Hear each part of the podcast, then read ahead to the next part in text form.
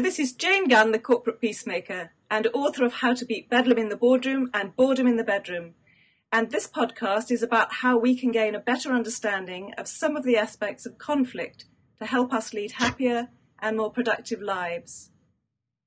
Well, today I'm so excited to be speaking to Peter Adler, who's president and CEO of the Keystone Centre. This is a centre which applies consensus building and cutting edge scientific information to energy, environmental, and health related policy problems. So, Peter, welcome.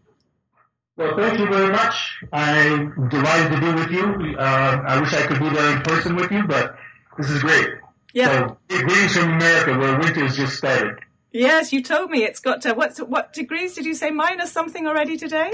Uh, minus, uh, I think it must be minus 15 Celsius. And we just had a big snowfall. So I'm up in the Rocky Mountains, up in the spine of America and, uh, and near the Continental Divide, which is where we are headquartered. Yes, so it's not quite that cold here yet, but Um, now, Peter, you are also the author of a book called Leadership in the Eye of the Storm. Can you tell us a little bit more about that and how you came to write that? I'm delighted to do that. So, I, I for a number of years, let me back up. The, the, the, the projects and cases that I work on and that my colleagues here at the Keystone Center work on are intensely political cases. And they do involve very tough issues around energy development, energy transmission, public health issues uh, such as vaccination policies and whether they should be imposed, uh, lots of environmental issues over uh, resilience in the landscape and sustainability. So at any one time we had a, a portfolio of maybe 40 projects in our pipelines. And over the years, uh, I've become acutely aware that the resolution, if you will, of these kinds of conflicts takes some joint leadership. It takes a certain form of collaborative leadership. And uh, maybe that's not different from any other dispute or, or conflict. But when you have lots of stakeholders, lots of parties, and you have you're considering new policies, new regulations, new laws, and you have a group gathered around you, at the end of the day, it is about their leadership and their, and rising to the challenge of uh, converting themselves from adversaries to joint goal partners. Mm. So that, that really led me to try to think through what does this look like to leaders in the civil sector, in government, in industry, and could I write something that might have utility for them? So I tried to write a book, uh, and did write a book that is uh, uh, aimed at leaders, both at national levels, state levels, regional levels, local library, could be leaders at any different level, and I want to make sure that this conflict resolution becomes a part of the leadership repertoire that our leaders have. So I wrote, wrote this book, uh, and I never used the word media. I think I used the word mediation just once. Mm. I wanted to get away from the language that carries lots of different meanings. So that's the origin of the book. And what do you find, Peter, with these complex uh, kind of disputes or, or conflicts uh, in public in the public arena or in large companies are the, are the key kind of issues that you come across?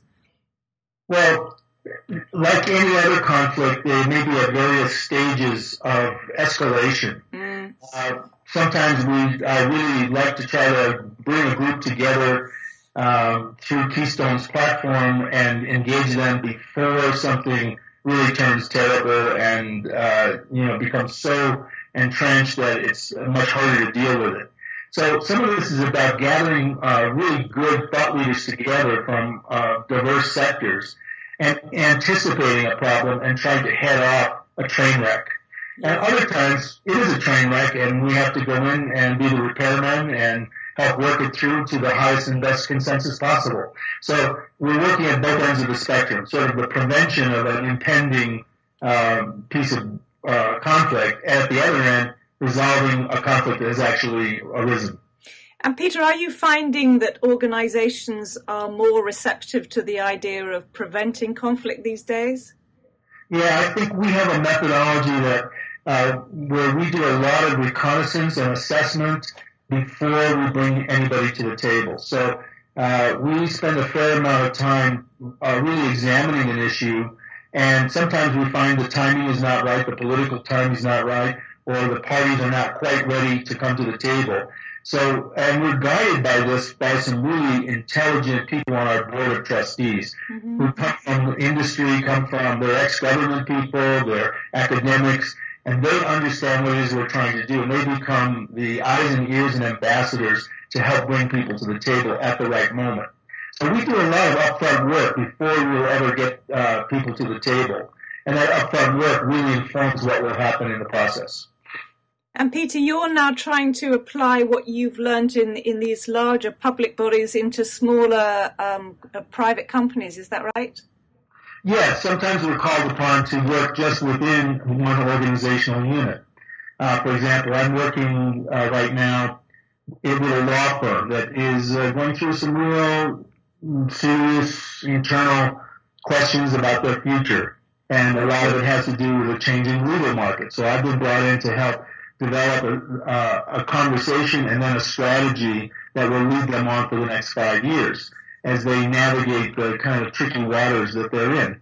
So uh, sometimes it's just with that, or we work with a particular, you know, government agencies, the Center for Disease Control. Uh, but more often, I would say that the, the peak work that we really do is when we bring everybody together to work on a particular problem. I can give you some examples of that. Yes. We have uh, some colleagues of mine here at the Keystone Center right now are presiding over two years of discussions that will try to solve a lot of problems on the entire eastern half of the United States with transmission lines and the development of smart grids that don't connect very well, that are antiquated. And we have many different public utilities and many different advocacy groups. We've got them all around the table and have had them there for a year, and they will be continuing to work towards the development of an integrated transmission grid. Um, another example, we have been talking with and facilitating a set of meetings on trying to develop a new chemicals policy, a chemicals management policy for the United States. The, the laws that manage, that govern that are very antiquated, uh, and increasingly in a global economy, they're going to, the American chemical companies have to deal with the European chemical companies and with others in other parts of the world. So there's a lot of issues. We have them around the table. We're talking with them. We're they're making good headway on trying to reconcile differences that would ultimately lead to the rewriting of some very antiquated laws. So we have lots of interesting projects. Some on greening of supply chains creating uh, the acceleration of green products into the marketplace. And other ones dealing with sustainable agriculture and with uh, you know, landscape assessment projects in the Forest Service. So we have quite a variety of projects, but what characterizes them all is that they're intensely political. Uh, they have a public affairs issue at stake, and the, the goal is to try to bring the highest and best actionable consensus possible together. That's, I mean, they sound fascinating projects, Peter, and yet I guess underneath are the same principles of conflict resolution that we all as mediators work with, whether it's between two people, two companies, or or two or several communities, as you're as you're working with. I think that's exactly right. I mean, I think the the values and the assumptions and many of the tools and techniques and skills that we apply in uh, disputes that are within the boardroom or within family settings or within organizational settings or that are within communities and neighborhoods, the same basic principles apply. But I think they, they play out a little differently and they roll out a little differently. One of the things I've learned, um, and I don't know if this is the same as it might be in the UK, but uh, I've learned to use a different language as we talk to people about coming to the table. Uh-huh. Uh, and I tend not to talk about the words mediation and facilitation too much.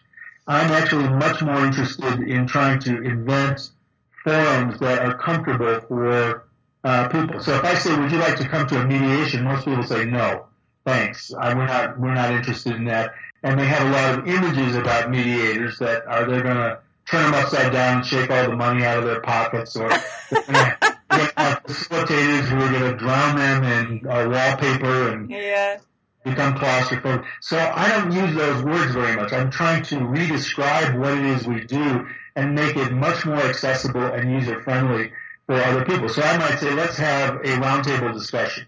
Let's have a workshop. Let's have a study group. Let's have a dialogue. And those words resonate much more with people. That's fascinating. I mean, I've always found that the words conflict and mediation and so on seem to be such a turn off to companies that it's good to find an alternative. Because really, we're just facilitating a conversation, aren't we? Well, that's right. And in the and we're doing it with, uh, I think, in these public issues with uh, a, a lot of attention to what I would call joint fact finding, where they really have content, contentious science. They really see things differently, like climate debates, climate mm-hmm. change debates. Mm-hmm. And so you have to work through uh, some of the factual issues, and you have to do that in any uh, mediated process. But I think in these public affairs matters, it becomes actually paramount. I would also say one of the things that I'm very interested in is different sorts of diagnostics for different sorts of problems. And there's a category of problems that I would call routine uh, problems and routine problem solving. And uh, I, uh, and then there's another category which I think these public issues and many others fall into, which is non-routine uh, yeah. problem solving. And I, I think we have. Uh, I, I know that when I talk with prospective participants and stakeholders, they're much more interested in talking about problems and problem solving than they are about conflict.